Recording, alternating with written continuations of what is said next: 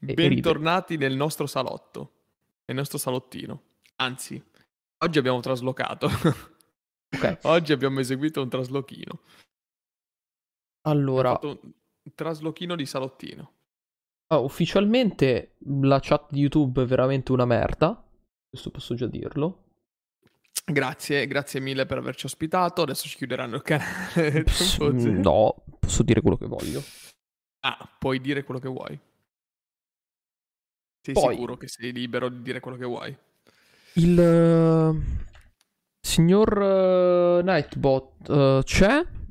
Il signor Stream Element Bot mm, C'è? non sembrerebbe. Insomma, i bot di YouTube fanno i botti. No, è che purtroppo c'è veramente poca aiuto in un certo senso per eh, gli gli YouTube streaming. Ah, È veramente uno schifo da questo lato. Però dici che non, non c'è tanto supporto. No, no, per niente. Cioè, tipo, ti mettono queste robe qui, ti dicono, ok, dai, tu che fai streaming su YouTube, dai, ti diamo il contentino, te lo mettiamo lo stesso il bot. Poi il bot non funziona. Però, mm, vabbè, Va bene. fa Va niente. Tipo, tipo ti questa chat che si aggiorna una volta ogni mai, ma infatti farò piano numero due e faccio effettivamente così. Vabbè, ma la chat sullo schermo non serve neanche più di tanto perché comunque eh, è già, è già nella- nell'app di uno che la sta seguendo da telefono o di uno che lo sta seguendo da computer o... Sì, il problema è che poi si vede così, fa cacare. No, vabbè. No, no, no. No, no. Ah, Metti, metti le nostre facce, va che è meglio forse. Forse è meglio. Arrivo, fatemi rimettere a posto tutto. rimettiamo a posto tutto. Nel frattempo faccio il solito eh, pre- preambolo. Oggi che siamo in live è l'8 novembre 2022 e stiamo testando come piattaforma YouTube. Quindi dopo circa due anni e mezzo abbondanti su Twitch abbiamo deciso di migrare attualmente su YouTube. Vediamo se è una piattaforma più user friendly per eh, tutti quanti voi perché comunque nel- in questo periodo abbiamo visto in generale che eh, Twitch sta diventando, sta un po' allontanando un po' i creator, un po' anche le persone che lo seguono, e diciamo per quanto riguarda il just chatting in generale, comunque eh, vi sento un po' male, vi si sente un po' male. In che senso? In La che parte senso? audio non è assolutamente cambiata, eh? Esatto, fa- dacci dettagli specifici di perché ci si sente male. Nel frattempo, eh, dicevo che su Twitch è un po' migrata la, la- la- la popolazione, sta un po' migrando, per cui anche noi, come ehm, cerchiamo di capire se questa cosa qui è reale o se è una cosa finta o se è una cosa che non è, non è stata diciamo totalmente accettata da tutti adesso vediamo un attimino nel frattempo Mario sta facendo dei test così magari provo a sentire se l'audio dal telefono si sente bene Eh, magari inizieremo un po' più tardi questa, Io questa sento live di bene. oggi perché facciamo, facciamo un po' di test vediamo un attimino com'è la situazione Mario dice che sente bene Io sento Eh, sì. bene.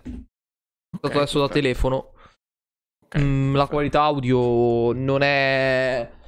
Eh, non è cambiata Sì, non è assolutamente cambiata, anzi. Si sente, si sente, si vede forse un po' male, si, si sente un po' meglio, secondo me. va bene Tutto lì. Quindi 8 novembre 2022, noi siamo sempre qua. E cosa c'è da dire? Cosa c'è da dire di questo, questo novembre che è arrivato un po' freddo? È arrivato freddo adesso, fino alla settimana scorsa c'erano 30 gradi. Beh, si sta bene, dai.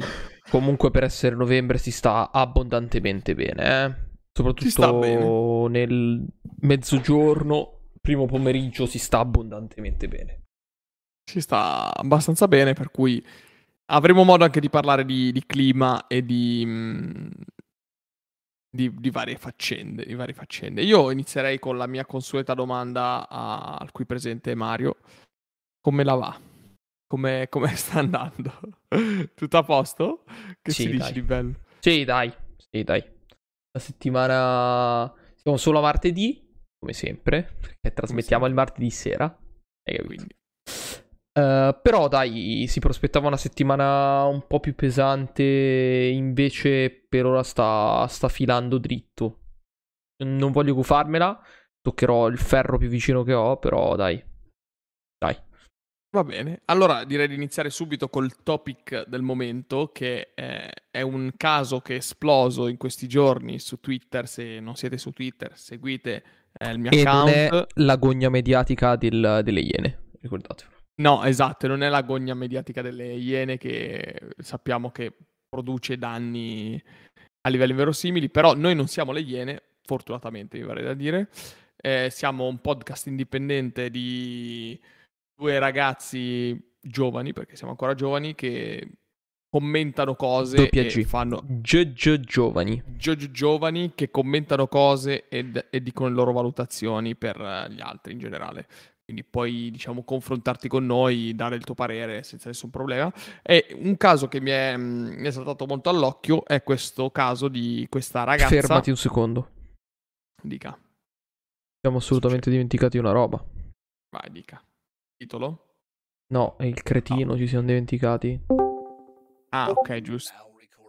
Il cretino. Ah, ci siamo dimenticati quello che, esatto. quello che registra la, la, puntata. Vabbè, intanto secondo me comunque si potrà scaricare il, il video da YouTube, ma... Sì, sì, sì, sì, sì, dovrebbe, dovremmo essere sereni da quel lato lì. Però, meglio, meglio... come si dice? Meglio prevenire. Che curare. Che curare, esatto. Pazzesco, pazzesco.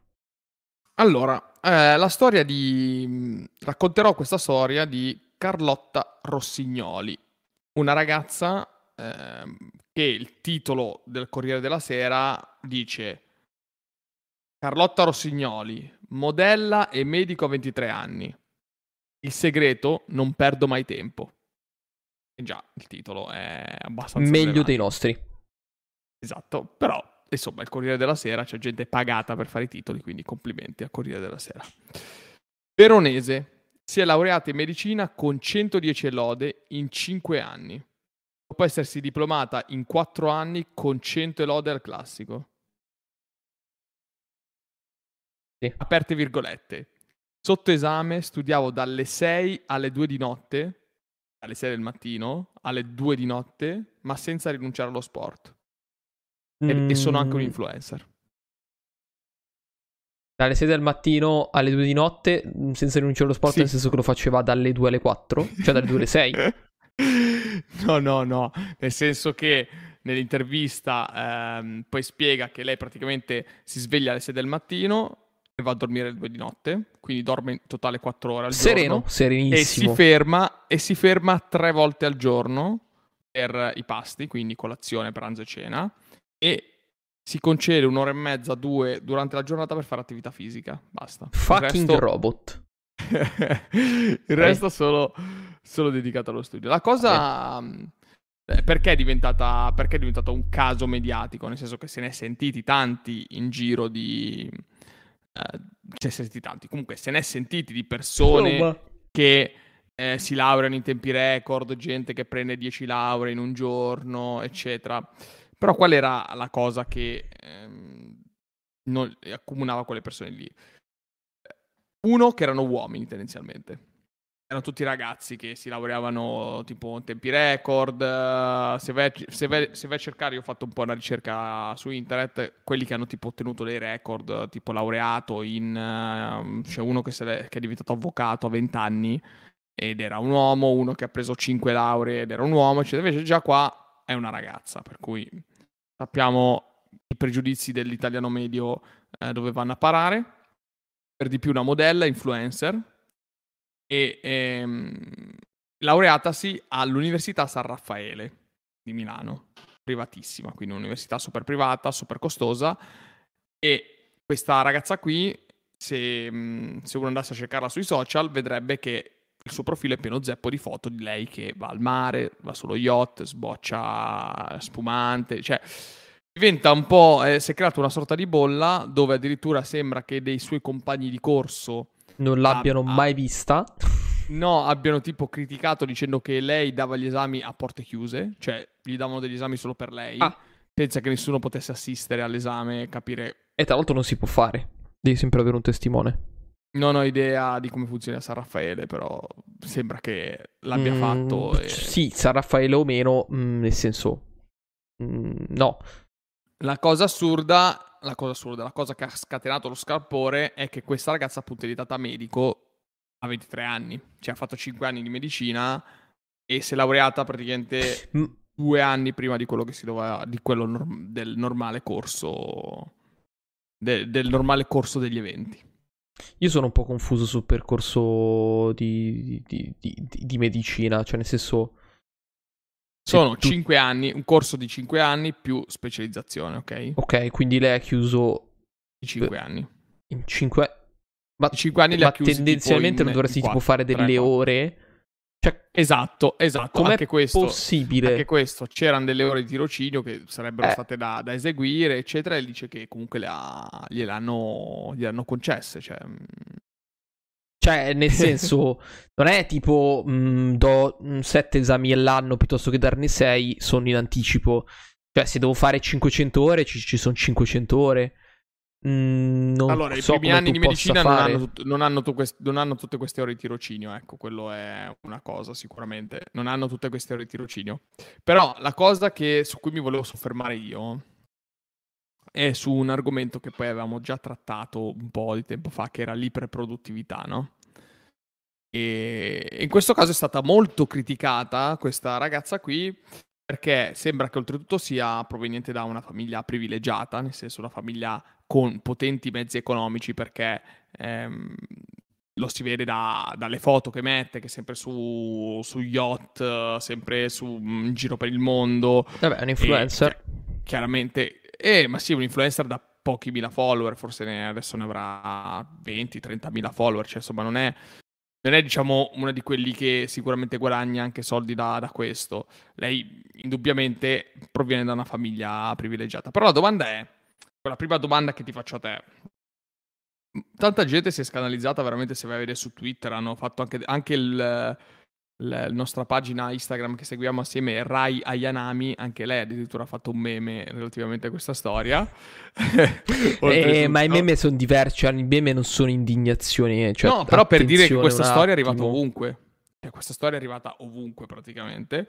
Io la cosa che ho notato e che mi ha fatto riflettere è che parliamo spesso di eh, magari persone privilegiate, vengono spesso par- eh, diciamo messe a confronto persone privilegiate, figli di papà, eccetera, che hanno tanto dalla loro famiglia e non fanno niente.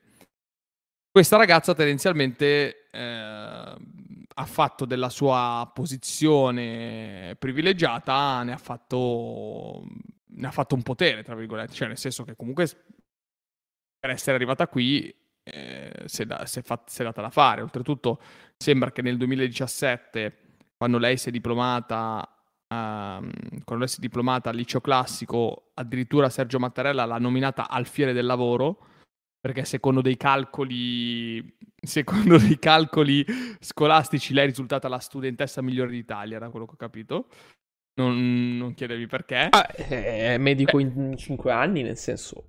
Cioè, sicuramente è una persona, mi sembra, promettente, no? Ehm, Mm, non lo so, sono quelle robe del tipo se tu fossi uno scienziato mm, e ti laurei in 4 anni piuttosto che 5, ti vedo come un visionario, un qualcosa di come il medico che secondo me l'esperienza vale tantissimo, tantissimo. Se tu accorci i tempi, non lo so se sono tanto convinto, eh. Non lo so. Poi, Esatto, questo mm, è uno dei beneficio temi, del dubbio infatti- te lo do. E questo è uno dei temi, infatti, che ho visto trattato tantissimo. Era proprio quest'altra tesi. Diciamo, ok, tu vuoi fare le cose in fretta, vuoi studiare, sei molto brava, però eh, non è che forse fare il medico richiede forse un po' più di tempo. Cioè, non è tanto laurearsi prima, ma quanto l'esperienza che ti fai. E sì, cioè è un po' questo il discorso, nel senso che mm, non è che ne sono troppo, troppo convinto. Eh, ecco. Poi, per carità, eh, beneficio del dubbio, raga, lo si dà a tutti. Comunque, ovviamente, adesso arriva. Questo è il meme di Rai e Nami perché... per chi lo capisce, perché è un capolavoro assoluto. Uh... Chiaro che ovviamente mh, chi- chiunque non abbia visto uh, Stains Gate non capirà, non capirà la citazione, ma la citazione Nessuno. più bella di tutte non è tanto il personaggio che voi vedete sulla destra, quanto un logo presente. È l'oltre uomo. no, è super uomo. È super scusa. Famoso, ovviamente, non per altri motivi di fare citazioni molto filosofiche e rubare memi ad altre persone. Ok? Esatto. Quindi, mm, non lo so. Un po' stride, un po', po' stride. Vabbè, scusatevi, intanto... Comunque, addirittura, capito? Questo è il mio eh, valore aggiunto. Io faccio da regia e da... eh, niente, tu cerchi i meme tu commenti i meme. no, nel senso che... Allora, Non vengo volevo- preparato alle live. Mio fratello mi ha accusato di non venire preparato alle live. Perché in realtà, cioè, nel senso, io svolgo un ottimo lavoro di regia, scusatemi, eh. bravo. Fatemelo dire. Esattamente. bravo. Allora, ti, ti leggo un, un passaggio dell'intervista del Corriere e voglio sapere cosa ne pensi. Allora, l'intervistatore del Corriere dice: Qual è il tuo segreto? E dice: Sono determinata e mi organizzo. Ho una tabella di marcia che rispetto senza distrazioni e una famiglia stupenda che mi supporta in tutto. Sono figlia unica e mamma e papà si sono dedicati molto a me. Mi aiuta poi il fatto di dormire poco. Per me il sonno è tempo perso. È una buona memoria. E poi un terzo segreto, una gran voglia di fare. Quando ero in sessione d'esame studiavo dalle 6 del mattino fino alle 2 di notte. Mm, Dorme poco. Il suo segreto è dormire poco. Non lo so. Cosa ne Ehm, pensi di questa cosa? Non lo so se il suo Se segreto è dormire parlavamo- poco. Eh, ma, vabbè. Sì, sì, dice... Beh, si ringrazia sempre la mamma e il papà, eh, per carità. Mm, Questo, questo sempre. Boh, mi sembra un po' insulso come... Poi nel senso... Eh, Qual poi, è il tuo eh, segreto? Cioè, è come dire quali sono i tuoi 5 pregi e i tuoi 5 difetti durante un colloquio di lavoro. Cioè, stesso, stesso valore, eh? Stesso valore. Cioè, dimmi piuttosto qual è la routine, qual è- cosa... mm. E non lo so. Ragazzi... Questa ragazza fa la modella, quindi a quanto pare il suo fisico regge in qualche modo. Dormire 4 Eh, ore a no- notte. non lo so, per- non lo so, ragazzi. Per 6 anni. Non lo so. Non so, non so cosa dire, però il punto, la cosa che di per sé non mi è chiara, ma soprattutto non mi sembra uno scam in un certo senso, passatemi il termine, è che la costanza, in un certo senso, cioè le bugie hanno le gambe corte. Questo è il detto popolare, no? Se Sì, questa tizia, Cristo, scusate, da dieci anni, eh, cioè nel senso, batte ogni tipo di record, vince ogni tipo di premio, raga, dieci anni sono tantini. Mm, prima o poi sarebbe successo qualcosa, mi viene da pensare. Poi, comunque siamo in Italia. Pregiudizi a parte, le scorciatoie esistono per tutti. Però, ripeto, secondo me può essere, cioè le persone una su un milione esistono, le persone preparate, le persone determinate esistono, che poi a lungo periodo magari dormire 4 ore non è il massimo della vita, però comunque lei alla fin fine lo dice, in sessione d'esame, mm, magari hai tre sessioni d'esame l'anno, sei talmente brava che ne riesci a fare soltanto due, sei sereno durante il resto dell'anno, per cui non è neanche detto che debba in un certo senso dormire 4 ore, cioè è tutto questo contorno. Poi l'enfatizzare ovviamente sempre la notizia per poter vendere tabloid, io lo capisco. Eh, il meme ci sta perché il meme ci sta sempre. Però, boh, ripeto, cioè al fiere del lavoro, eh, laureata in 5 anni, eccetera, eccetera. Poi magari adesso diventa il primo primario donna più giovane del mondo, voglio dire, poi la gente però continuerà a dirgli, eh no, non si fare un cazzo, non lo so, non lo so, ragazzi, questo, questo, questo è il mio pensiero. Allora, Ripeto, io sarei solo curioso di una cosa che non sono riuscito a trovare. Perché tutta questa storia, diciamo, fa- mi fa mettere dei puntini a tutto quello che abbiamo detto in questi due anni, secondo me. Allora, la prima cosa è le ore di lavoro in cui, dedi- in cui ti dedichi a una cosa. Se, se, lei dice la verità, che comunque per dieci anni, cioè durante il liceo e durante l'università, ha studiato dalle 6 del mattino alle 2 di notte tutti i giorni o comunque i giorni che doveva servire per preparare un esame, questo conferma la famosa tesi delle 10.000 ore dove comunque più ore dedichi ovviamente a una cosa, più diventi una persona estremamente specializzata, estremamente brava in quello. La seconda cosa che mi fa collegare è anche ovviamente le possibilità economiche. Chiaramente se tu hai una possibilità economica di poter accedere a una scuola altamente formativa, perché probabilmente anche il liceo classico che ha fatto sarà stato un liceo classico privato, magari di un determinato tipo di livello, no, sono, sono, informazioni che purtroppo non, ho, non sono riuscito a recuperare, però anche questo fa tanto, figurati magari chissà da quando è iniziato tutto questo discorso, cioè figlia unica, una famiglia molto benestante, i genitori sono potuti dedicare tantissimo a lei e dedicargli magari tutte le risorse, per cui eh, è magari una cosa che si trascina da, da, quando era piccolissima. E l'ultima cosa che sarei stato curioso di vedere ma non sono riuscito a trovare, volevo sapere quando era nata, perché se fosse nata nei primi mesi dell'anno probabilmente sarebbe stato proprio tipo la ciliegina sulla torta di tutte le mie teorie riguardante il... Eh, o che su Instagram essendo un influencer non ha la foto de- della torta di compleanno. Dai, su. Eh, non, non ci ho fatto su. caso, ho cercato su Google, ho cercato. Ma vedi che non sei preparato, Anto. Come eh, si chiama capito, questa tizia? Dai, sì. su, va là. Facciamo, facciamo Carlotta Rossignoli si chiama.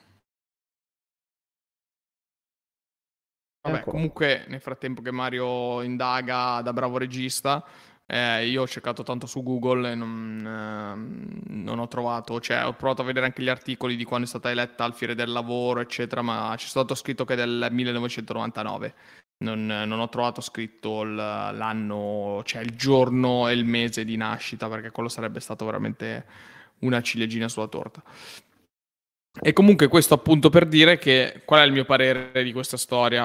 Adesso mi sono limitato a commentare e altro. Il mio parere su questa, su questa storia è che in generale c'è tanta gente invidiosa e non... Um, forse non si riesce ad apprezzare ancora uh, quando una persona ha davvero successo, magari chiedersi come ha fatto, ecco, cioè concentrarsi di più su come ha fatto.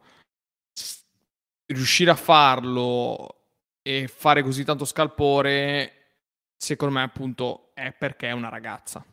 È perché è una ragazza. L'Italia è un paese ancora fortemente maschilista, ancora fortemente arretrato con questi, con questi pensieri eh, relativamente a donne di successo, perché quantunque se ne dica, quando uno pensa a una donna di successo, pensa sempre a cosa ha fatto per ottenerlo. Ok, senza dilungarmi in altro, sicuramente hai capito cosa intendo. Ed è una cosa che quando invece succede a un uomo non, uh, nessuno si fa questa domanda. E allora mi chiedo, siamo nel 2022 e ancora ci stupiamo che ci sono generazioni di, di persone che fanno pensieri così arretrati. E, e questo ci, ci, rende un paese, ci rende ancora un paese veramente, veramente indietro. Veramente indietro. Non riusciremo a sbloccarci da questa situazione se anche la nostra generazione, e ormai, come dicevo in un altro, in un altro podcast, siamo una generazione veramente rovinata. Eh, avremmo, potuto, avremmo potuto cambiare il mondo e non, non l'abbiamo fatto e non lo faremo. Noi siamo probabilmente una generazione che qualcosina migliorerà, qualcosina migliorerà, ma abbiamo perso un'occasione. Perché quelli dopo di noi saranno peggio di noi sicuramente. Quindi... Così, gratuito questo, eh? Sì. Gratuito. Sì, sì, no, ma l'avevo già detto, l'avevo già detto. Avevo già detto il discorso che avevo fatto che noi, bene o male, siamo mediocri, siamo comunque qualcosina l'abbiamo imparata, qualcosina sappiamo fare, siamo abbastanza mediocri. La generazione dopo di noi o sono dei geni, vedi l'esempio, questa, qua, questa ragazza qua del 99. Questo è vero, questo è un altro esempio, sì. Sì, sì, o sono dei geni assoluti o sono dei disgraziati. Purtroppo è questo, questo, è quello che si vede. O sono dei Forbes Under 30, come dico io, come ho detto nel, nel reel, o sono dei Forbes Under 30 o sono dei disgraziati. E bene o male, tra quelli nati tra i fine anni 80 e i primi anni 90, siamo lì, siamo lì. C'è già chi magari anche già imprenditore, c'è chi ha ricevuto quello o quell'altro, se, se la cava, se la cava. Ho ascoltato uh, un'intervista di recente eh, di... adesso non mi ricordo più il nome, ma è il, l'attuale proprietario della discoteca Number One di Brescia. Che è un luogo, è un luogo che anche se nessuno è mai stato al Number One di Brescia... Eh? Di perdizione. No, no, anche se nessuno è mai stato, cioè anche se tu non sei mai stato al Number One di Brescia, è impossibile che non hai mai sentito parlare di questa discoteca.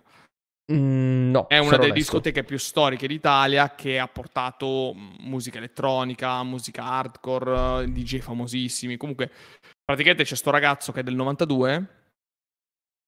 Il padre era proprietario del, della discoteca, il padre è morto, lui è subentrato.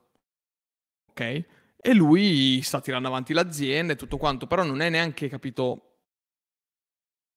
cioè, fa parte un po' della nostra generazione, uno che la, la, la, tira avanti, fa i suoi bei soldi, fa tutto quello che deve fare, però non è una persona così conosciuta, così, così vista, eccetera, eccetera, proprio per questo motivo, perché fa parte di questa generazione qua, quindi siamo un po' sulla mediocrità comunque, cioè, manteniamo, manteniamo questo livello.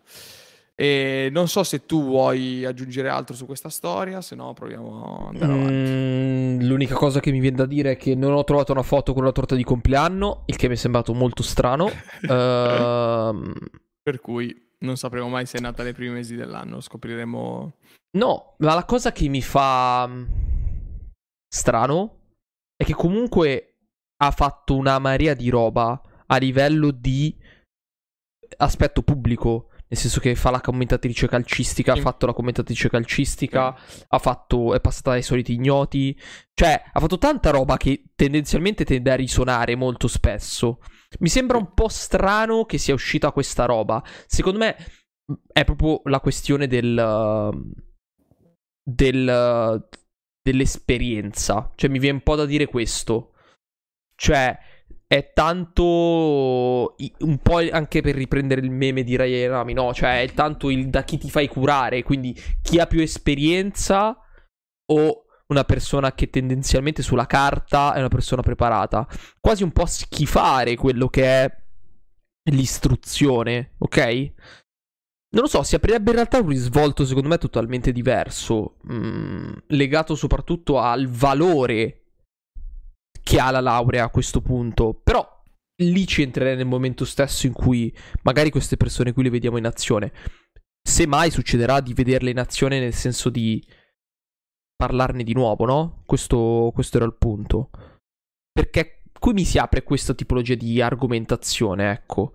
Non tanto è effettivamente un genio, non tanto avrà pagato non ha pagato. Quella parte lì mm, mi interessa zero sarò onesto, mi interessa zero. Uh, che tu abbia pagato, che tu non abbia pagato, uh, a me personalmente cambia veramente poco. Uh, però magari il risvolto invece esperienziale, forse quello un po' più, un po' più mi interessa, ecco. Sì, sì, sì, dal punto di vista anche di quanto vale la laurea, effettivamente è una cosa che non avevo pensato. Quant- che valore diamo adesso nel 2022 a un, di, a un titolo di laurea importante eh. anche come quello di medico? Esatto. Sta molto scemando questa cosa del, del, titolo di laurea, sta diventando veramente un, un puro pezzo di carta praticamente, viene dato il percorso ormai non, non viene più valorizzato come, come, forse veniva valorizzato un tempo, dove eh, magari era anche più complicato, non lo so, però è, è, è, è evidente che il percorso di laurea di adesso eh, vengono visti con occhi completamente diversi, probabilmente perché puoi accedere a determinati tipi di lavori magari più con l'esperienza, forse vale un po' di più rispetto ad avere una persona che si è laureata in tre anni e mezzo studiando dalle 6 del mattino alle 2 di notte, forse meglio uno che si è laureato in sei anni ma che ha fatto tanta esperienza poi dopo in laboratorio, nel campo, perché sono ore di lavoro che non puoi accorciare, cioè quelle ore, di, quelle ore lì come fai ad accorciarle? Anche se fai 18 ore al giorno, non, non riesci ad acquisire lo stesso modo che acquisisci. Eh, anche questo, il metodo di acquisizione, ecco un'altra cosa che mi viene in mente. Cioè, tu che puoi, puoi studiare 20 ore al giorno, ma cosa hai imparato alla fine? Cioè, no. hai imparato a memoria il libro, hai imparato... Esatto. Cioè, qual è la cosa che ti porti a casa? Non lo sappiamo, non lo, potremmo, non lo possiamo sapere.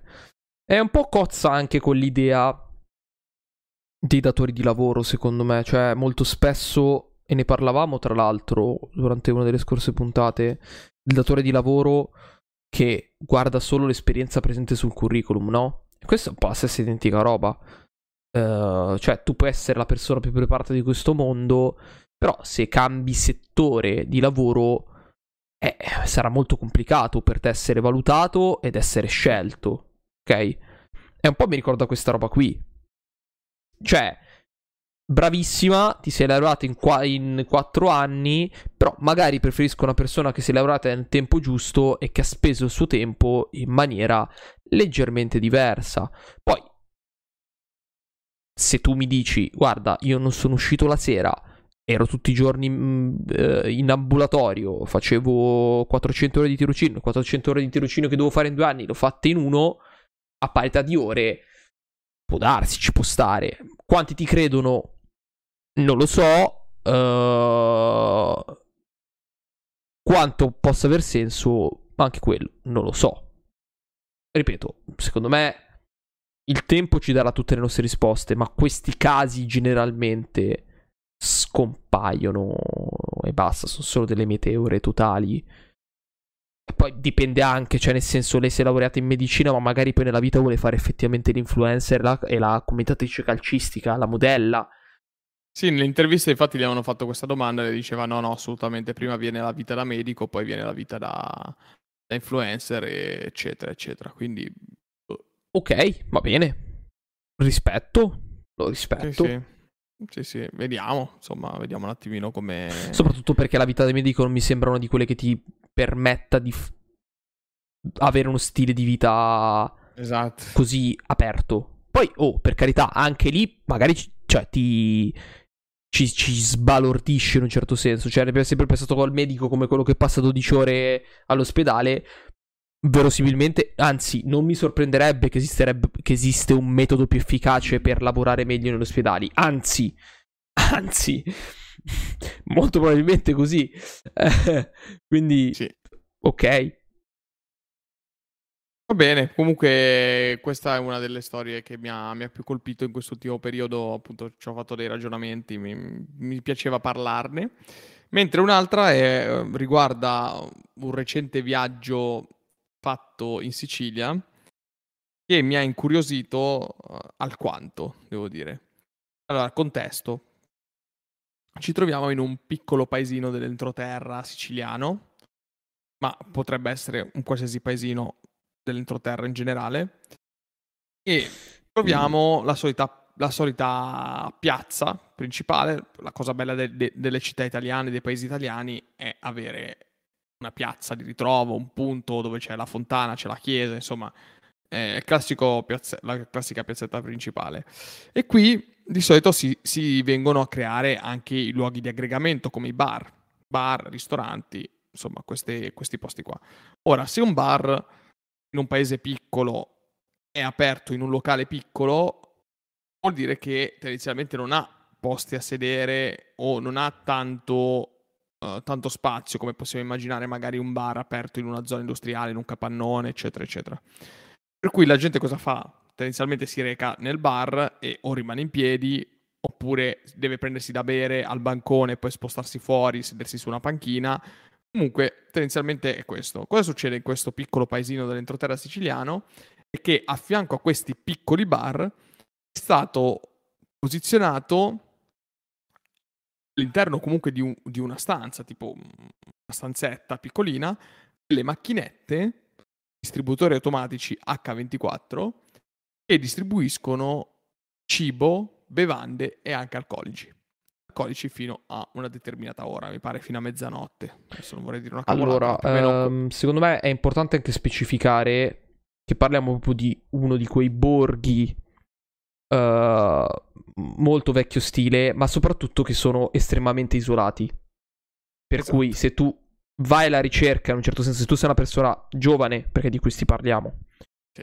il target è proprio la persona giovane, che va alla ricerca del, diciamo, vita mondana, perché non è tanto, ma quanto trovare un'uscita serale, che possa essere semplicemente ritrovarsi al bar del luogo con i propri amici, ok? Solo quello puoi fare, perché le distanze dal tuo paese rispetto a qualsiasi altra cosa sono estremamente elevate. ed e estremamente le strade, e le strade non sono fattibili. Esatto, non sono fattibili da piedi, sono, sono attualmente solo con, la- con l'automobile. Ok, questo secondo me è anche abbastanza importante. E quindi cosa succede? Che in questo piccolo paesino di montagna dell'entroterra siciliano vengono istituite queste stanze con delle macchinette distributori automatici. Ovviamente il prezzo della bevanda alcolica, ad esempio una birra, una bottiglia di birra, comprata al distributore automatico ha un prezzo diverso di quella comprata nel baretto esattamente a fianco. Ora, questo esempio, per quanto possa sembrare un po', tra virgolette, fuori luogo e fuori contesto da quello che- di cui parliamo di solito noi, mi ha fatto ragionare perché ho detto, eccoci, Intanto, questo- intanto vi Dica. metto a sfondo la bellissima piazza. ovviamente, Questa è- piazza Filippo Cordova, sempre... Questa è la piazza di riferimento. Tra l'altro, ripeto, molto molto bella. Soprattutto la vedete in questo momento deserta. Deserta, di solito d'estate, comunque Questa è un'estate, è ritrovo, una è un classico centro, classico centro di un borgo, di un borgo italiano, ecco, questa è come- una delle cose che ci invidia a tutto il mondo. E come ben potete vedere, letteralmente che affacciano sulla piazza ci sono in questo angolo tre bar. Letteralmente tre bar, ok? Esatto, tre Uno- bar con quattro sedie, quattro cose. Ora, io la cosa che ho, mh, la cosa che ho considerato, ho detto, ok, ci siamo, siamo arrivati, cioè ci stiamo arrivando, piano piano arriveremo, come, come ho predetto, come comunque è facile prevedere, a un momento in cui l'automazione, la tecnologia, l'intelligenza artificiale, eccetera, eccetera, tutte queste cose andranno a sostituire dei lavori che attualmente vengono fatti dalle persone. Perché a livello obiettivo, qual è il mio valore aggiunto di prendere da bere al frigorifero del bar rispetto a prendere da bere alla macchinetta e poi andarmi a sedere fuori sulla panchina? La differenza è che da una parte spendo meno, da una parte spendo più. Qual è la- il valore aggiunto di- del prendere al bar? È l'aver- l'interazione con le persone. Per cui questo sarà, ecco, questa è la chiave di volta per interpretare un po' quello che sarà il trend del futuro, a mio parere. Se vogliamo sopravvivere, chiunque di noi, in un determinato lavoro, qualunque lavoro tu faccia, se vogliamo sopravvivere alla tecnologia, dobbiamo essere bravi, noi come persone, a dare un valore aggiunto al cliente o alla persona che sta acquistando un prodotto che noi produciamo, un prodotto che noi vendiamo, un Prodotto servizio, servizio. o un servizio che noi facciamo. Questo perché è, è l'unico, è l'unico discriminante che ci potrà salvare dalla, mm, dall'apocalisse, tra virgolette, che saranno l'arrivo dell'automazione. Perché l'arrivo, quando arriverà una completa automazione e arriverà, ovviamente andrà a impattare sui costi, e lo vediamo adesso. Io vado a prendere una, una birra alla macchinetta, mi costa 50 centesimi, un euro, vado a prendere al bar, chiaramente mi costerà 2 euro, 3 euro, 5 euro, dipende da- dal costo che il barista ha deciso di applicare a quel prodotto, perché per comprare quella birra probabilmente il barista ha dovuto contattare un fornitore, il fornitore riceve, eh, le- le- si, si procura le sue casse di birra direttamente dal produttore, per cui c'è una catena diversa, mentre probabilmente la macchinetta riceve direttamente dal produttore stesso la, la macchina, la, la birra, oppure viene utilizzato in modo diverso. Comunque questo per capire che l'automazione va ad abbattere dei costi che fa molto comodo sia all'imprenditore, ma sia anche a noi ultimo consumatore, perché se quello che noi compriamo, che sia un servizio un prodotto, viene prodotto in maniera o venduto, viene venduto in maniera automatizzata, avrà un costo molto più basso rispetto alla manodopera, rispetto a quanto devi pagare una persona. Per cui anche, anche a noi sta bene questa cosa, perché meno spendiamo, meglio è. Però quale sarà la differenza?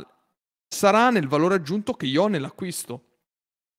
Cioè, a un certo punto arriveremo a rivalorizzare molto di più quello che adesso si sta molto dando per scontato, che è l'interazione con le persone.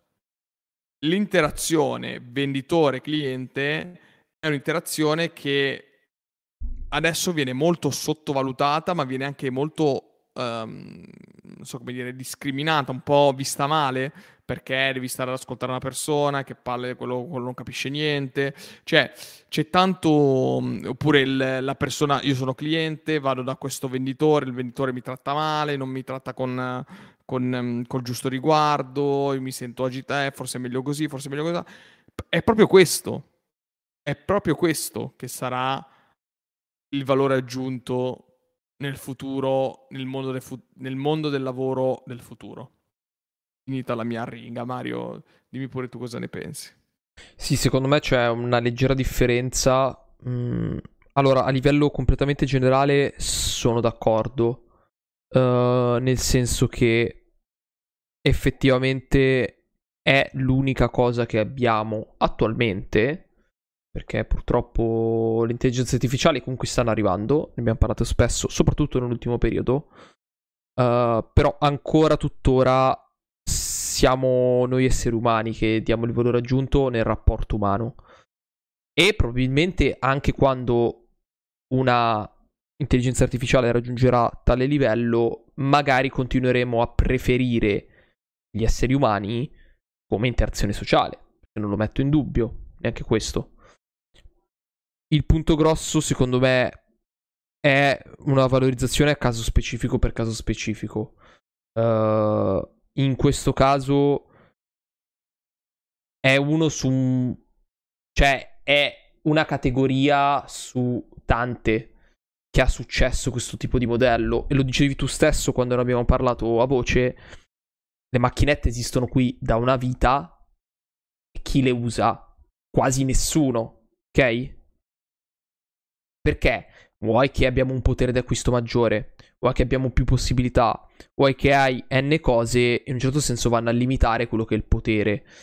Uh, un'altra cosa che secondo me è molto importante legata a questo, questa parte è la qualità. Se parliamo invece di ambiti magari industriali, sicuramente l'automazione rende la qualità migliore rispetto a quello che possa essere la ristorazione in questo caso comunque eh, sì sempre di ristorazione si parla. Però molto spesso ma soprattutto negli ultimi anni anche il made in Italy no? Il made uh, land made è arrivato ad avere il suo prestigio rispetto a qualcosa che è automatizzato e sempre uguale. Quindi non lo so, aggiungerei forse non solo il valore dell'essere umano, perché in molti campi questo valore obiettivamente non c'è o non è utile a fine ultimo del prodotto, perché in qualche parte c'è sempre comunque, nel senso, come dicevi tu, un fornitore da qualche parte c'è sempre, un tizio sì. col quale devi dialogare c'è sempre, va benissimo, però diciamo che a fine della catena finale non è così impattante questo effettivo rapporto Um, ma magari può esserci un rapporto legato proprio alla percezione della qualità. Questo, questo, è il punto, soprattutto nella ristorazione, ma anche in tutto ciò che è arts and craft, in poche parole. Questo, secondo me, è il punto. Uh, e ripeto... La percezione della qualità, aspetta, sottolineo, spiegami bene questa cosa della percezione della qualità. Non vai alla macchinetta a prenderti il caffè se sai che c'è il bar che lo fa meglio e lo paghi di più. E sempre lo paghi di più. Però è una cosa che fai. È una cosa che fai. E mi spiace aver tirato fuori di nuovo l'argomento caffè. mi spiace, mi è venuto spontaneo. Però vai a prenderti il caffè al bar, lo paghi 1,50 euro perché ti piace il caffè. Non vai a prendere la macchinetta. Ok? Questo è lo stesso identico discorso. Identico discorso. Mm, allora, su Poi, questo se avrei. Sei un giovane, se sei un giovane, perché di target torniamo indietro. Se sei un alcolizzato, scusatemi, e un giovane che di soldi purtroppo non è a disposizione, o se sei un alcolizzato per il quale non ti interessa fisicamente la qualità, ma la quantità, la macchinetta va più che bene. La macchinetta va benissimo. Non hai bisogno allora, di qualità. Adesso ti faccio una di... domanda, una domanda scomoda. Adesso ti faccio una domanda scomoda. Allora, visto che secondo te tu hai detto, secondo te le persone ricercano, comunque danno valore alla qualità. Secondo me, questa mm. cosa... Più o meno. No, ok, più o meno, esatto. Cioè, più o meno, nel senso, gli interessa la qualità dove gli interessa a loro, questo, questo è il punto. In generale, io sarei più per dire che ormai il discorso qualitativo anche del cibo, per quanto sia quasi un'utopia parlare male del cibo in Italia, però eh, anche in Italia eh, la qualità del cibo molte volte scende a compromessi con la comodità, uno, e con il prezzo. Esempio pratico del caffè. Se tu sei in ufficio e anche avessi 20 minuti di pausa per il caffè, tu comunque non, non scendi per strada per andare a prenderti il caffè al bar. Manco ci fosse il bar sotto casa. Tu te lo prendi alla macchinetta. Perché è più comodo comunque. Perché comunque scendi leggermente a compromesso sulla qualità del prodotto che stai mangiando, ma per una, per una comodità tua intrinseca. E come dicevamo, siamo ormai dei comodoni. Sì, ma lì Questo... ti entra una serie di priorità, secondo me, una serie di, di agganci, no? Tipo. Però il punto grosso è quello, cioè, io ho il bar e a 50 cm ho la macchinetta. Sono esattamente identici, alla stessa distanza. Vado a valutare non la priorità, secondo me, della comodità in quel caso, quanto la priorità del prezzo. Certo. Però se sono una persona che valuto la qualità migliore del prezzo, cioè è una serie di scalette, secondo me, no? Una serie di priorità. Ma oltre alla qualità, anche il, la, oltre al prezzo, anche la velocità. La velocità il fatto che quel giorno lì non c'hai voglia di parlare con le persone. Quante volte capita? Quante volte capita che dici no, io non ci ho sbatta minimamente di andare lì, dirlo, pagare, tirare fuori il portafoglio, pagare, dirgli voglio il caffè, ma come lo vuoi, poi andare lì, aspettare con lo scontrino in mano perché tanto non ti cagano, eccetera. Ripeto, io tutto questo che sto descrivendo come una cosa negativa, poi un giorno diventerà positiva. Questa è la mia visione. Cioè, adesso quante volte ti scoccia anche semplicemente chiamare il venerdì sera o sabato sera per farti portare la pizza? Cioè, quanto sarebbe figo una roba che esiste già, ovviamente, Deliveroo, eccetera, cose così, però con una qualità anche migliore. Eh, sarebbe tipo il top. Tu dici, oggi ho voglia di pizza, perfetto, pam, lo faccio. Quanta gente fa ancora giustamente il delivery? Perché è più comodo, però magari non è qualitativamente migliore perché il delivery della pizza te lo fa Domino's Pizza o te lo fa chi ne so io. Magari il pizzaiolo, quello buono che a te piace tanto, che fa la pizza fatta bene, eccetera, non, non è su Deliveroo, non è su Just Eat. Devi chiamarlo e magari devi anche andartela a prendere tu. E allora lì dici no, che palle, no? piuttosto me la faccio portare e ne prendo, prendo la pizza più scarsa. Eh, lo so, però la comodità... Cioè, mi... non lo so, mi piace pensare che la tecnologia ci aiuterà anche a risolvere questo problema delle interazioni umane fisiche e reali, capito? Cioè, del tipo che dobbiamo incontrarci veramente di persona, no? E quindi il fatto che io voglia chiamare il pizzaiolo per parlare con qualcuno è un'immagine che mi rende estremamente triste. Estremamente triste. È triste, ma io guarda, ho questa visione qua del, del, del, futuro prossimo. Ho proprio questa visione. Realisticamente parlando, queste, queste interazioni saranno le cose che ci mancheranno di più. Cioè, chiamare il pizzaiolo perché sì. è l'unica persona. Cioè, veramente mi sembra un'immagine distruttiva. Cioè un'immagine di una società in ginocchio. Completa. Questa roba qui... Boh. È al di là delle mie visioni pessimistiche totali. È vero, giuro, giuro, spero che veramente, cioè con l'idea del metaverso, eccetera, abbiamo milioni di cose per la quale la tecnologia tuttora ha accorciato le distanze, no? Spero che questa cosa ovviamente non cambi. È tutto lì. Tutto lì. Questa, questa, questa, cosa non cambi cosa? Che il verso non si, ah. non si torni indietro. Non si torna indietro. Che poi anche lì. Non è un tornare indietro, eh. No, che poi anche lì effettivamente esistono milioni di modi, esistono milioni di modi per la quale tu puoi essere in contatto con le persone, però si è proprio scoperto che più sei vicino alla persona, anche banalmente tramite WhatsApp, ok? Più si è perso l'interesse si è perso la qualità delle interazioni. Sì. Perché in generale anche con WhatsApp qual è il ragionamento? Ah, vabbè, ma sì, ma quella persona lì tanto la posso sentire quando voglio. Ah, ma sì, mi basta un messaggio per scrivergli così, come stai, come non stai, mentre prima c'era proprio un volersi cercare, un volersi trovare, un volersi parlare. Mm, aveva un po' più di commitment, secondo me. Nel senso che se tu volevi chiedere a una persona effettivamente come stava, ti toccava per forza vederla faccia a faccia. E a quel punto lì cioè, un'app che può essere: Ciao, come sta? Tutto bene? Sì, a lavoro, tutto a posto? Sì, ciao, e te no. ne andavi. Perché non esisteva, cioè, che, che tipo no, di relazione, che tipo di interazione è. Ah, avevi un minimo di conversazione. Mentre adesso è: Oh, bella, ma quindi l'hai visto questo? Sì, ok, fine. E finisce lì, no? Quindi anche a livello qualitativo muore un po' lì. Mentre invece faccia a faccia, cioè in un certo senso devi inventarti qualcosa, devi avere qualcosa con cui parlare. Poi inventarti è una parola brutta, però avere effettivamente una conversazione con una persona è completamente diverso. Quindi anche lì sì e no. Sì e no. Ripeto, spero solo di non dover chiamare pizzaiolo perché veramente quella roba lì mi uccide.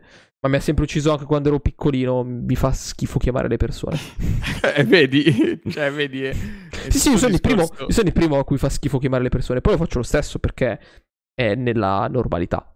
Però. Sono que- se potessi roba... evitare, cioè, diciamo, io, sono primo, potessi... io sono il primo fan del dei servizi su, sui siti del tipo dei posti tipo prenota un tavolo. Non funzionano mai, tra l'altro, mai. Esatto. Sul sito, tu vai sul sito del pub di fiducia con su scritto prenota un tavolo, eh, premi prenota un tavolo e ti dice ok, chiama il numero. Ma, ma che cazzo? Ma scusa, esatto. Eh. esatto ma esatto. vuoi prenotare il tavolo? esatto, qui invece diciamo che questi sistemi stanno venendo un po' ostacolati, tra virgolette, ovviamente dai ristoratori, cose così, perché, non so, sono sistemi un forse un po' troppo automatici, non completamente gestiti, però sappiamo che i sistemi di prenotazione online, se, funzio- se, funzionassero bene, sarebbe veramente la rivoluzione. Cioè, se tu potessi veramente prenotare il tuo tavolo al ristorante con i disegnini, prenoti i posti, tipo posti al, al cinema, tipo al cinema. Sì. Se tu potessi sì, sì. veramente farlo... Eh, capisco che Cavolo. sia abbastanza complicato perché, cioè, tipo al ristorante tu gestisci la sala anche in base alle persone che hai, quindi sposti tavoli, non sposti tavoli. Mm, va bene. Ehm... Uh da quel lato lì ci può stare, lo posso anche capire. Uh, però tendenzialmente i coperti sono sempre quelli. Sì, la disposizione più o meno è sempre quella, per cui magari ti varia qualcosina, però bene o male riesci, riesci più o meno a gestirla sempre allo stesso modo, più o meno.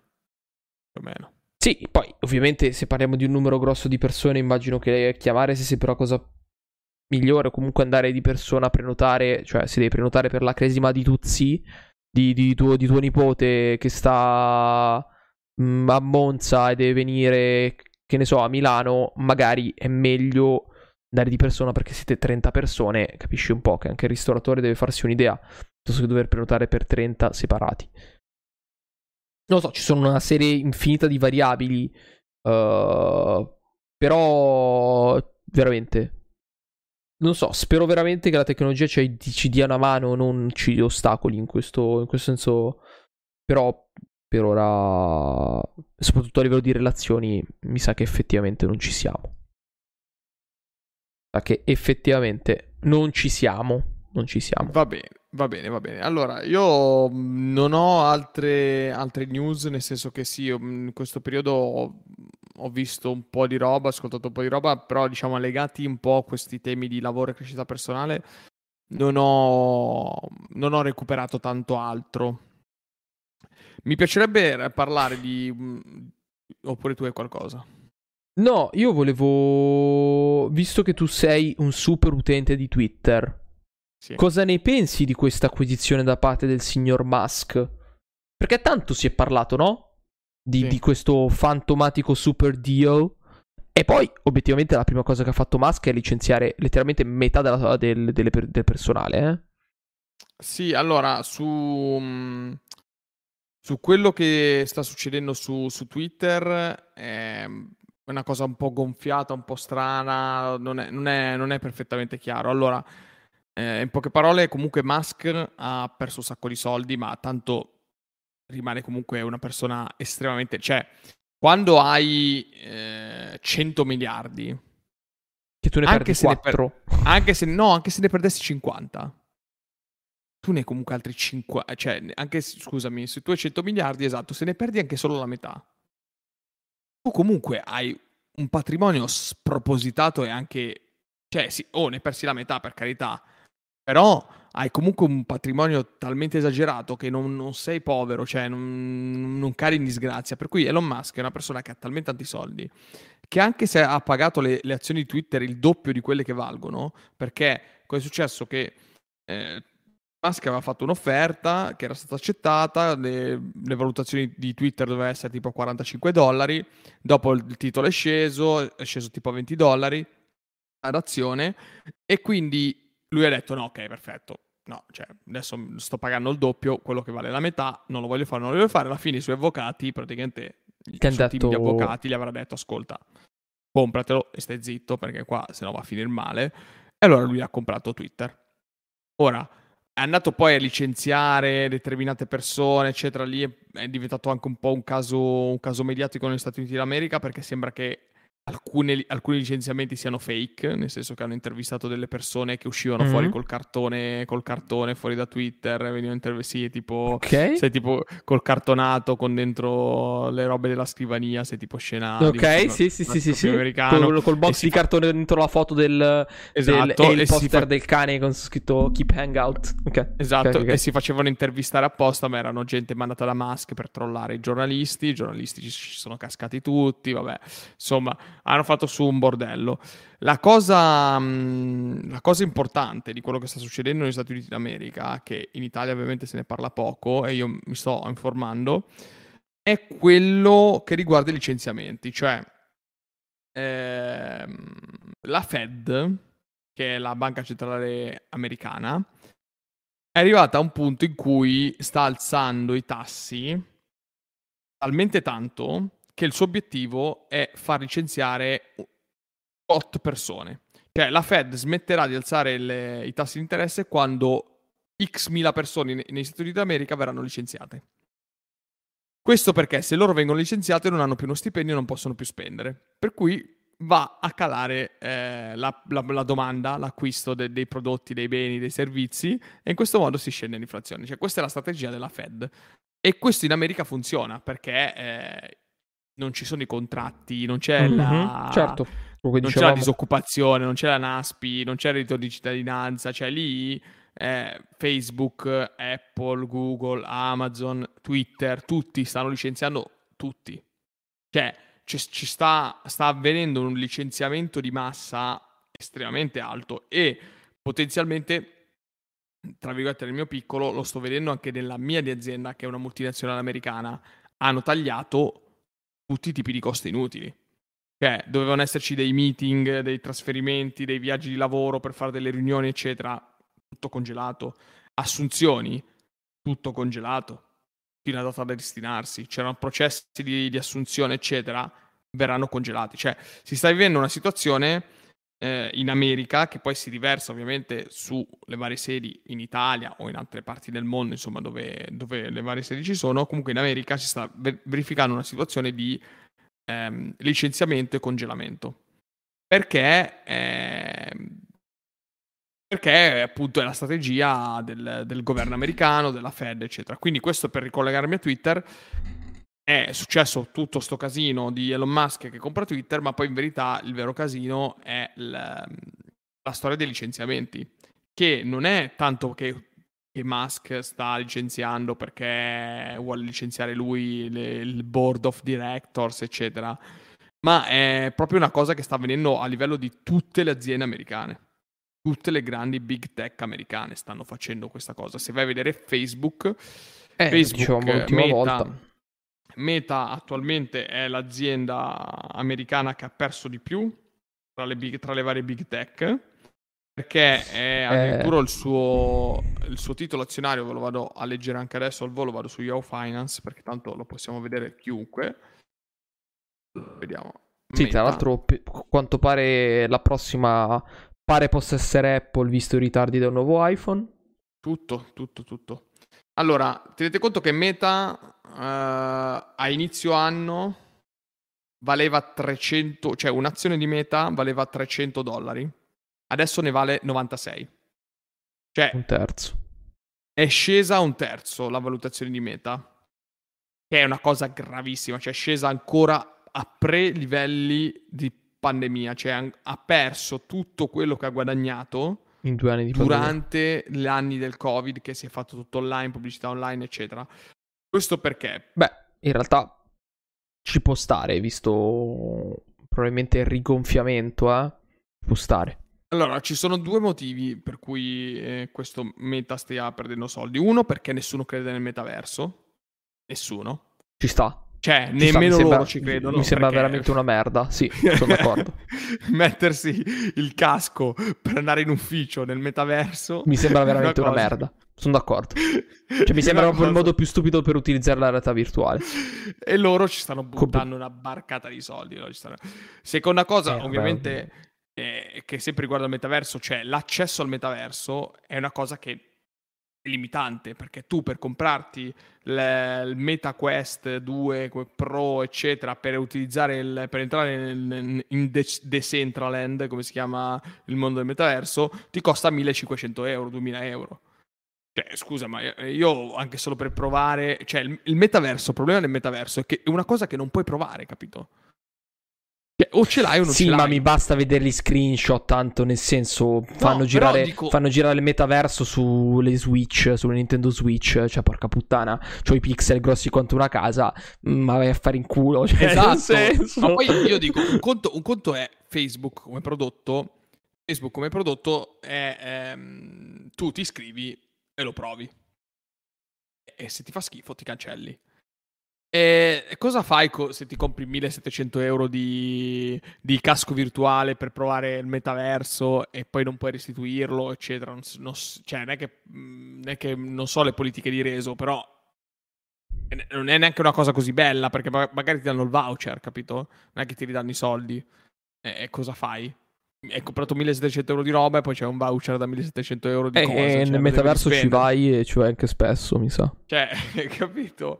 Quindi è questo. E un altro fattore che poi ho sempre ascoltato in un altro podcast, parlavano del fatto che Apple, i dispositivi Apple, o comunque in generale l'azienda Apple, sta ostacolando molto Facebook perché Apple ha deciso di intraprendere un percorso uh, come azienda uh, a baluardo della privacy ok? Cioè mm. adesso Apple si sta ergendo come eh, simbolo della sicurezza dei dati, condiv- per sì. cui ha bloccato ogni tipo di condivisione di dati dei prodotti Apple a Facebook.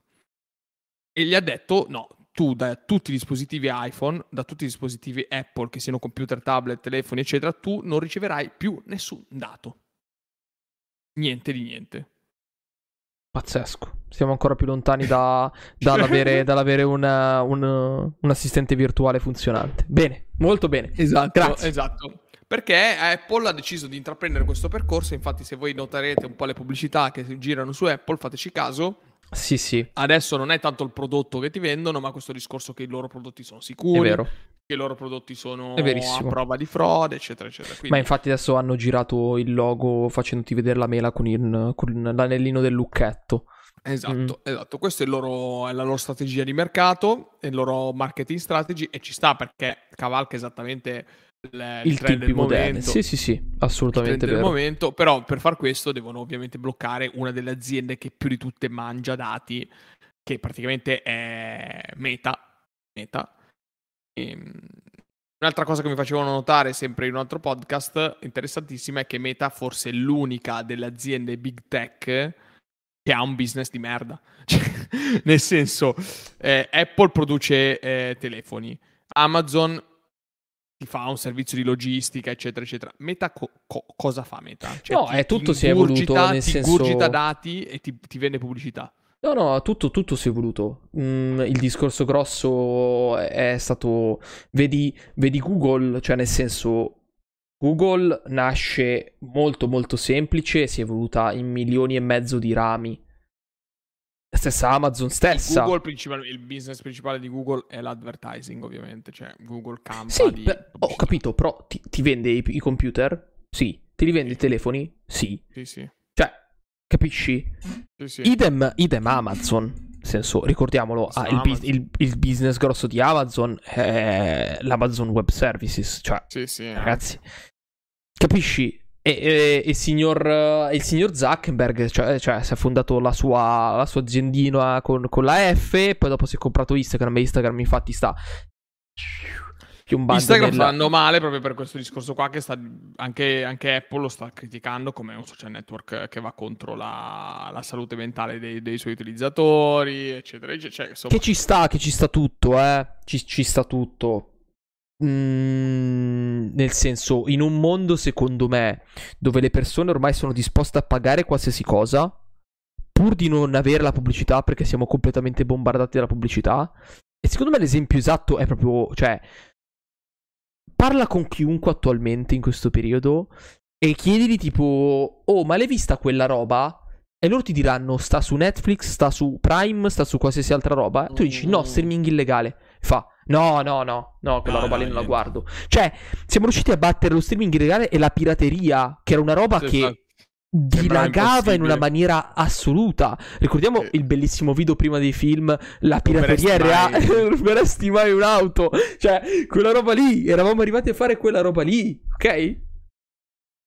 E, sì. e siamo riusciti perché? Perché l'utente ormai è disposto a pagare qualsiasi roba e ci ricolleghiamo anche a Twitter. Adesso col fatto che vuole mettere le spunte blu sì. a pagamento, pagamento, tramite abbonamento e, e secondo me funzionerà, la gente lo pagherà. Ed è mm. una grande idea secondo me questa qua di Musk che poi la vuole mascherare ovviamente dicendoti ok se tu paghi vuol dire che non sei un bot se non sei un bot vai fuori dai coglioni. Ci può stare lo, fa per, lo, fa per, risanare le casse. Poi ovviamente nel senso un valore economico ci sta anche però è questo ciò che secondo me apprezzo anche di facciata del signor Musk eh? cioè nel senso queste uscite lui le sa giustificare molto bene. Uh, poi ripeto e piuttosto vuoi fare che vuoi buttarci 2 milioni di... vuoi fare un sacco di soldi su Instagram? Cazzo, ma fai qualcosa di sensato. Fai veramente qualcosa di sensato. Non che io apro Instagram e vedo una foto delle persone che seguo e sette sponsorizzati. Non me ne frega un cazzo. Esatto.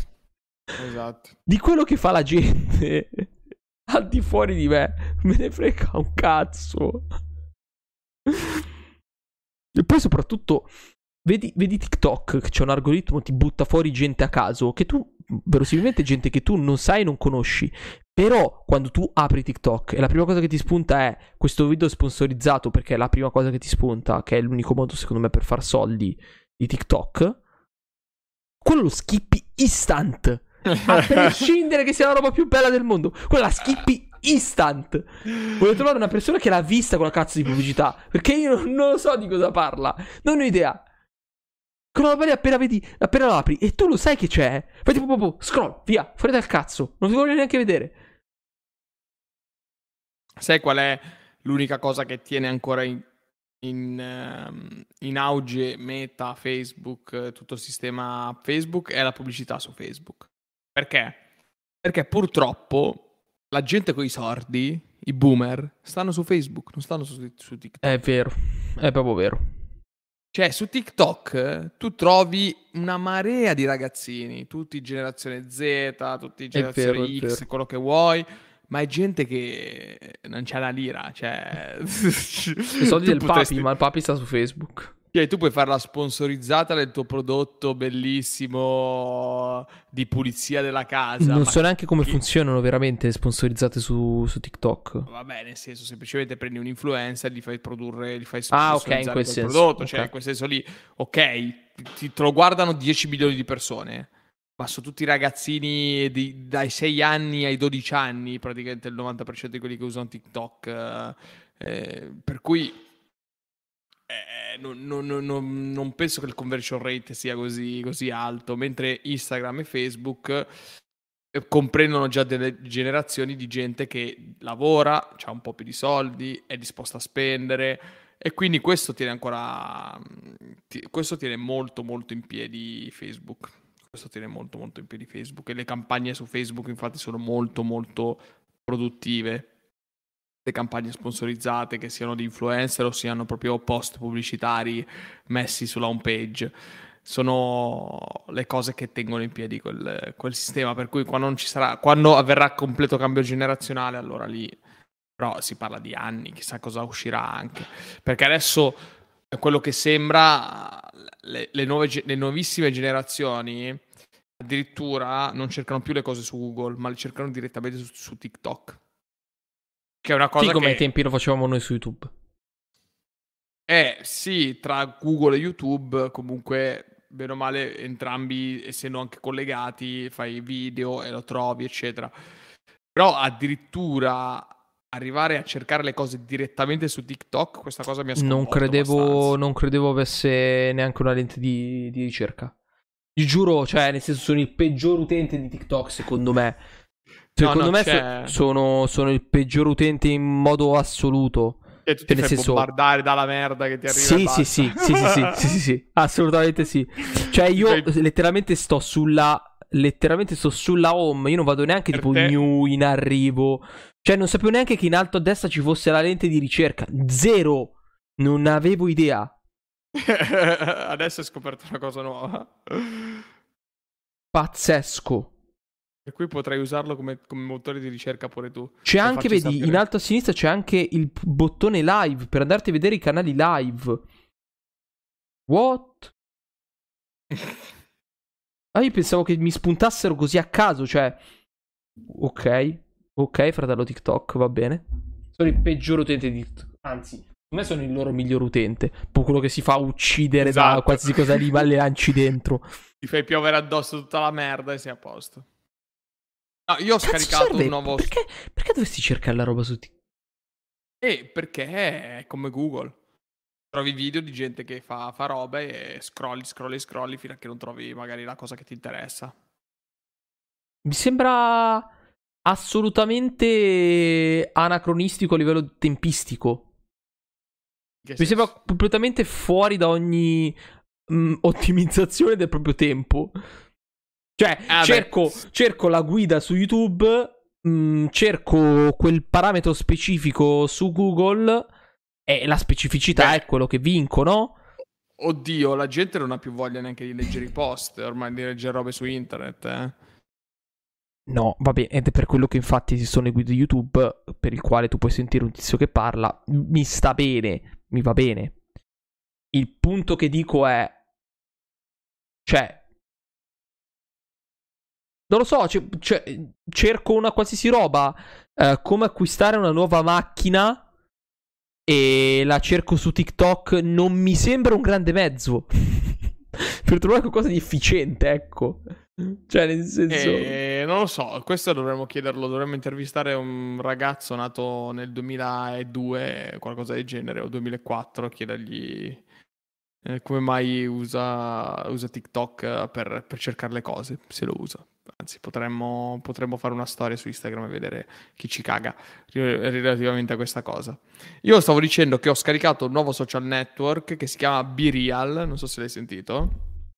Sì, sarà l'ennesima cazzata che morirà. No, vabbè, era per pro- eh, siccome mi, mi, interessava provarlo. E terrificante, tra l'altro. Abbastanza... Terri- terrificante quella roba lì. È abbastanza la tresciata, devo, dire, devo ammettere. Io non capisco.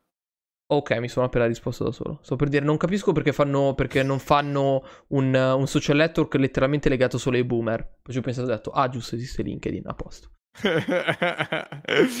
no, spiego un attimo brevemente questo B-Real, che lo trovate ovviamente sulle piattaforme. In poche parole, a un certo punto ti arriva una notifica e ti chiede di fare una foto.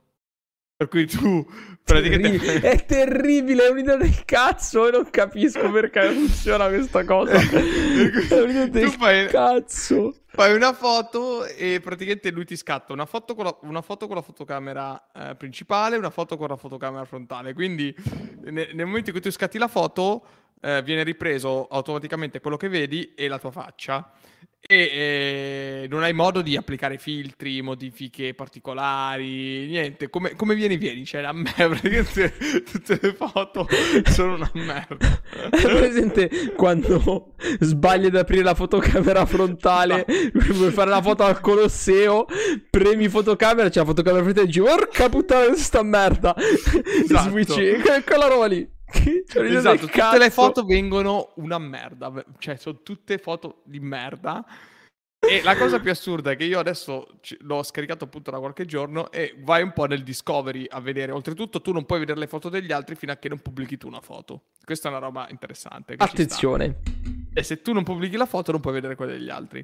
Poi vai sul Discovery che insomma è quello classico. Ma c'è una sorta di riconoscimento facciale? Che senso? Cioè, se, se mentre io faccio la foto mi metto una maschera... Ah no, no, puoi fare quello che vuoi, sì, sì.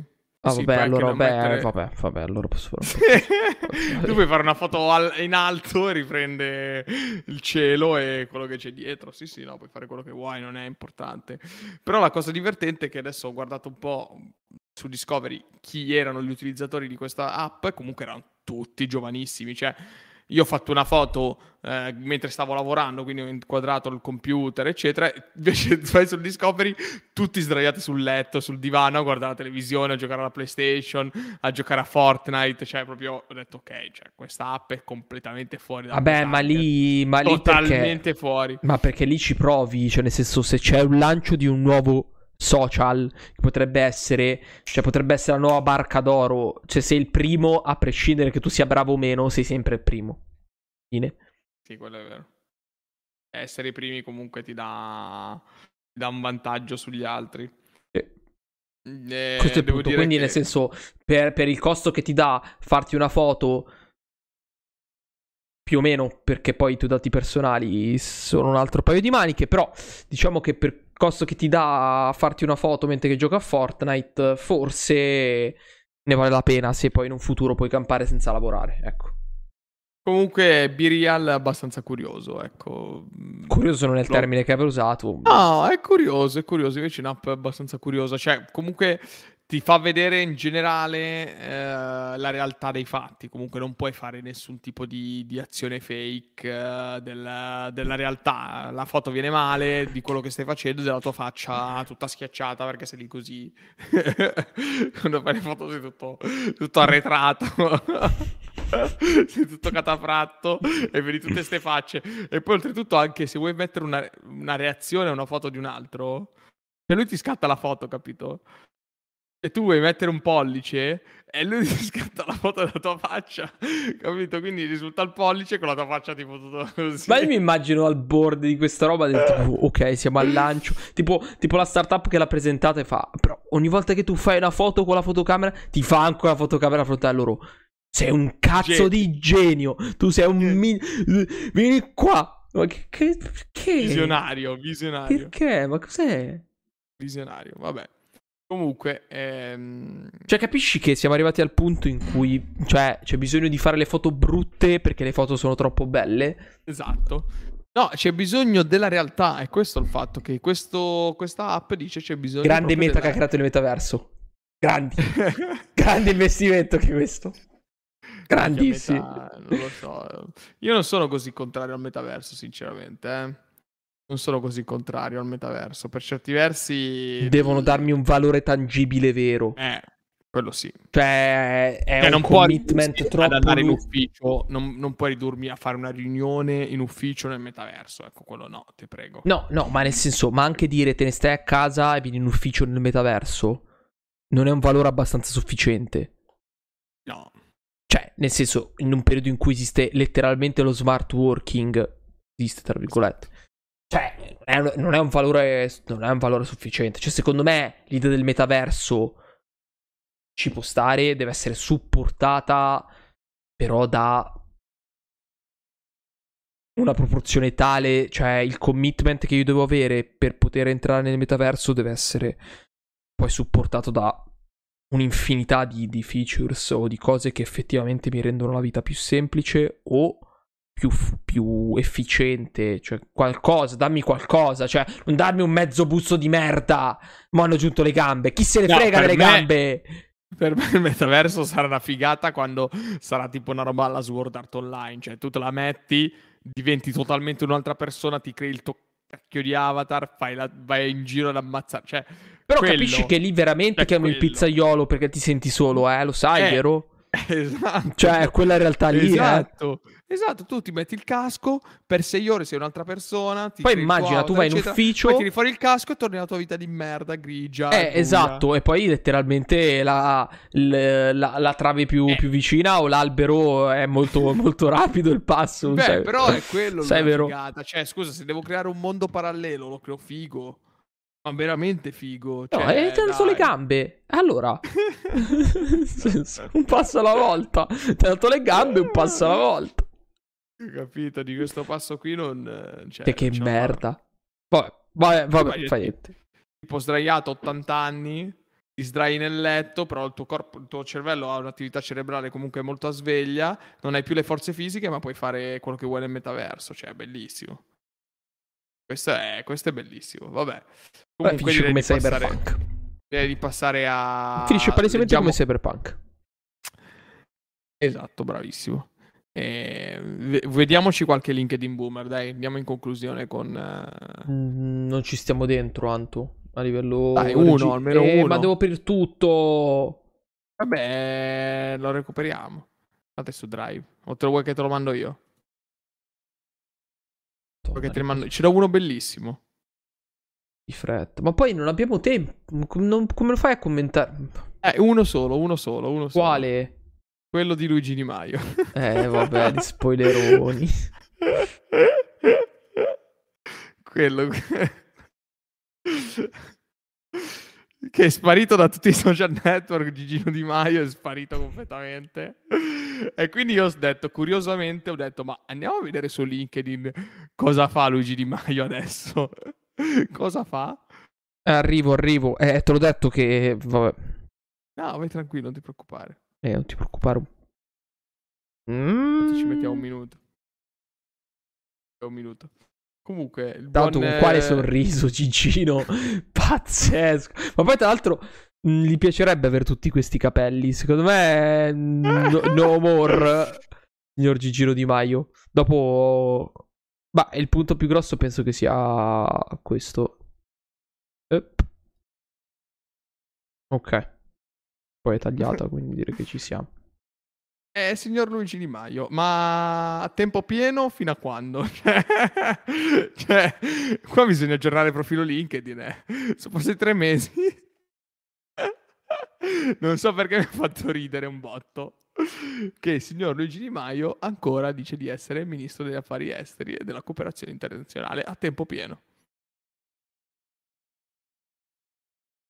Tra l'altro mi fa, mi, mi fa, molto ridere che ogni ministero ha il suo login di merda da mettere in fianco. sì, esatto.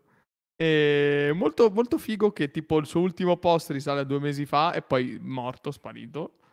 Vabbè, Con, nel senso, secondo me la mia teoria comunque su Luigi Di Maio, obiettivamente, è che cioè, lui ha vinto la lotteria.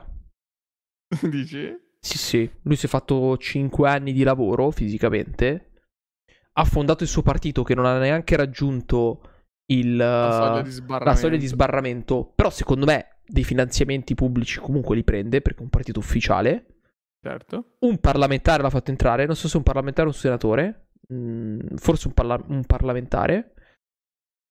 Basta, cioè adesso lui lavora come probabilmente sottosegretario del suo partito senza essere effettivamente un parlamentare né un senatore, chi se ne frega?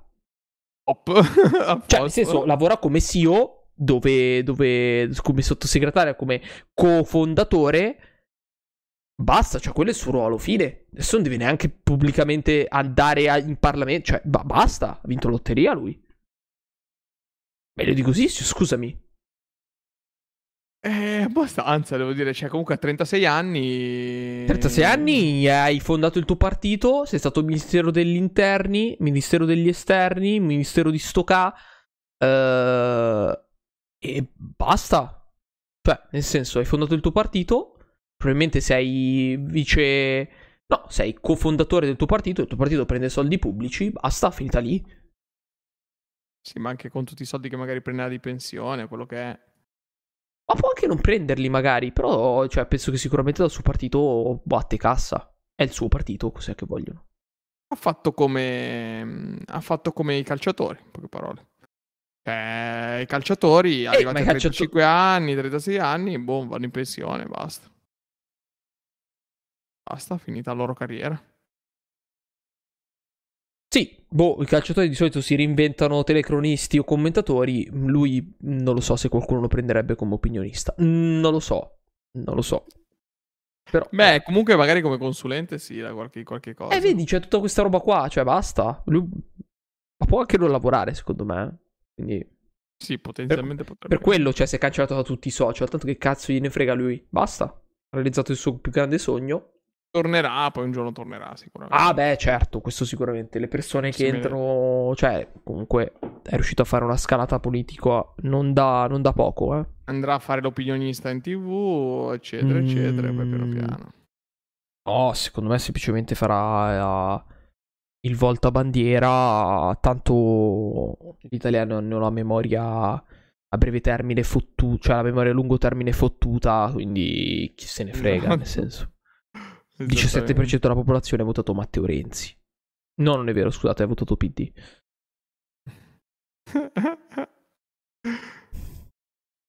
Ognuno ha il suo. Lo, stesso, lo stesso che criticavano dicendo che faceva parte dei lobbisti, il signor Letta. Va, va benissimo, ragazzi, eh, tiriamo fuori qua grandi argomenti.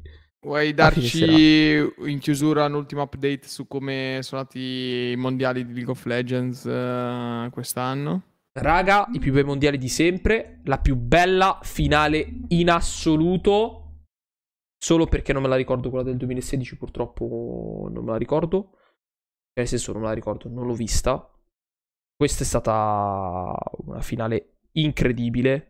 Incredibile. Hai qualche dato di quanta gente l'ha seguita? No, però lo possiamo vedere. Credo. Ero curioso di vedere quanta gente l'ha seguita questa, questa finale. Cioè, se ha raggiunto dei record, eccetera, ha fatto qualche Mm, milione. Non credo. Non credo perché se ne So che era in sarebbe- calo. Sarebbe So che uscito veramente forte. Uh, però. Eccolo qua. 5.1 milioni di spettatori. Mm. 5.1 milioni. Sarebbe da confrontarlo con un Super Bowl eh, oppure con una finale di NBA. Importante definire il fatto che molto probabilmente non ci sono però gli spettatori cinesi. Nel senso che di solito in questi dati pubblicati i social cinesi non pubblicano mai Ah, loro- la loro parte. Quindi verosimilmente mi viene da pensare 10 milioni. Perché secondo me solo la Cina ne fa Esatto. 5. Mm, no, 10 milioni no, perché in finale non c'erano due team ci- nessun team cinese. Non è detto. Però contiamo anche il fatto che Però- eh, veniva fatto a San Francisco, dove è proprio in, in una zona di fascia oraria terribile un po' per tutti. Sì, abbastanza. Abbastanza, nel senso che la cerimonia d'apertura è iniziata tarda notte per noi europei e la finale è letteralmente finita alla mattina del, dell'orario asiatico. Cinque partite, giusto, sono state fatte? Ci- Per una e Questi sono spoileroni, però sì. Sì. Sì, sì. Vabbè, tanto chi, stai, a chi stai spoilerando, scusa. Sì, sì. Cinque partite, cinque partite di cui un livello altissimo, altissimo, altissimo. No, veramente, questi secondo me sono stati i, i migliori Te, le sei Worlds vis- di la se- sei rivista tutta? Te la sei rivista? Io tutte le partite di Worlds ho visto. Tutte. Partite dai play-in alla finale. Tutte le ho viste. Quindi meritata la, la vittoria del team. Uh, sì, nel senso che hanno meritato di vincere per lo stato di forma che avevano i DRX. Sicuramente sì.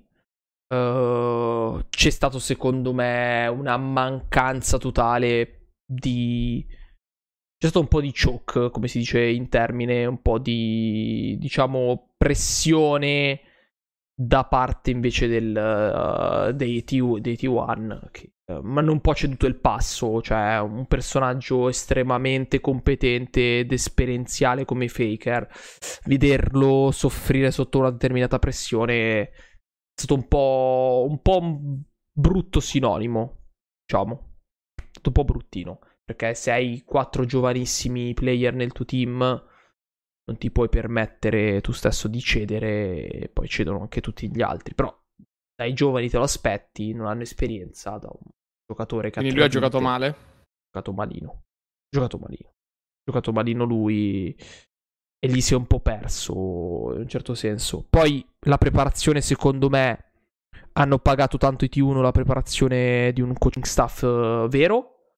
Perché non avevano un coaching staff fisicamente, faceva tutto Faker. E questo è un dato di fatto. Attualmente lui preparava tutto, lui era letteralmente la mente del team. Quindi da quel lato lì e si è visto tanto nella parte finale la preparazione del coaching staff di DRX, quello senza dubbio, e poi vabbè, tutte le narrative, la Cinderella story che c'è stata dietro, ha ipato un po' tutti. The Last Dance, l'hanno chiamato The Last Dance, come il famosissimo mm, documentario Netflix. Perché? Perché oh. il giocatore Deft si, si ritirerà e quindi era ufficialmente la sua ultima occasione. Eppure ce l'ha fatta. Ce l'ha fatta. E ce l'ha fatta. Va bene, va bene. Dai, direi che possiamo terminare qui la nostra la nostra live di oggi. Direi di sì. Allora, chiudiamo questo. Chiudiamo questo, mettiamo l'ending. E buonanotte, ci vediamo martedì uh, prossimo a questo punto. Martedì prossimo. Sì. Recuperate l'audio su Spotify, tutti i vari mezzi e la live adesso anche su YouTube, per cui mi raccomando. Fate i bravi, fate i bravi. Buonanotte, Buonanotte a tutti. A tutti.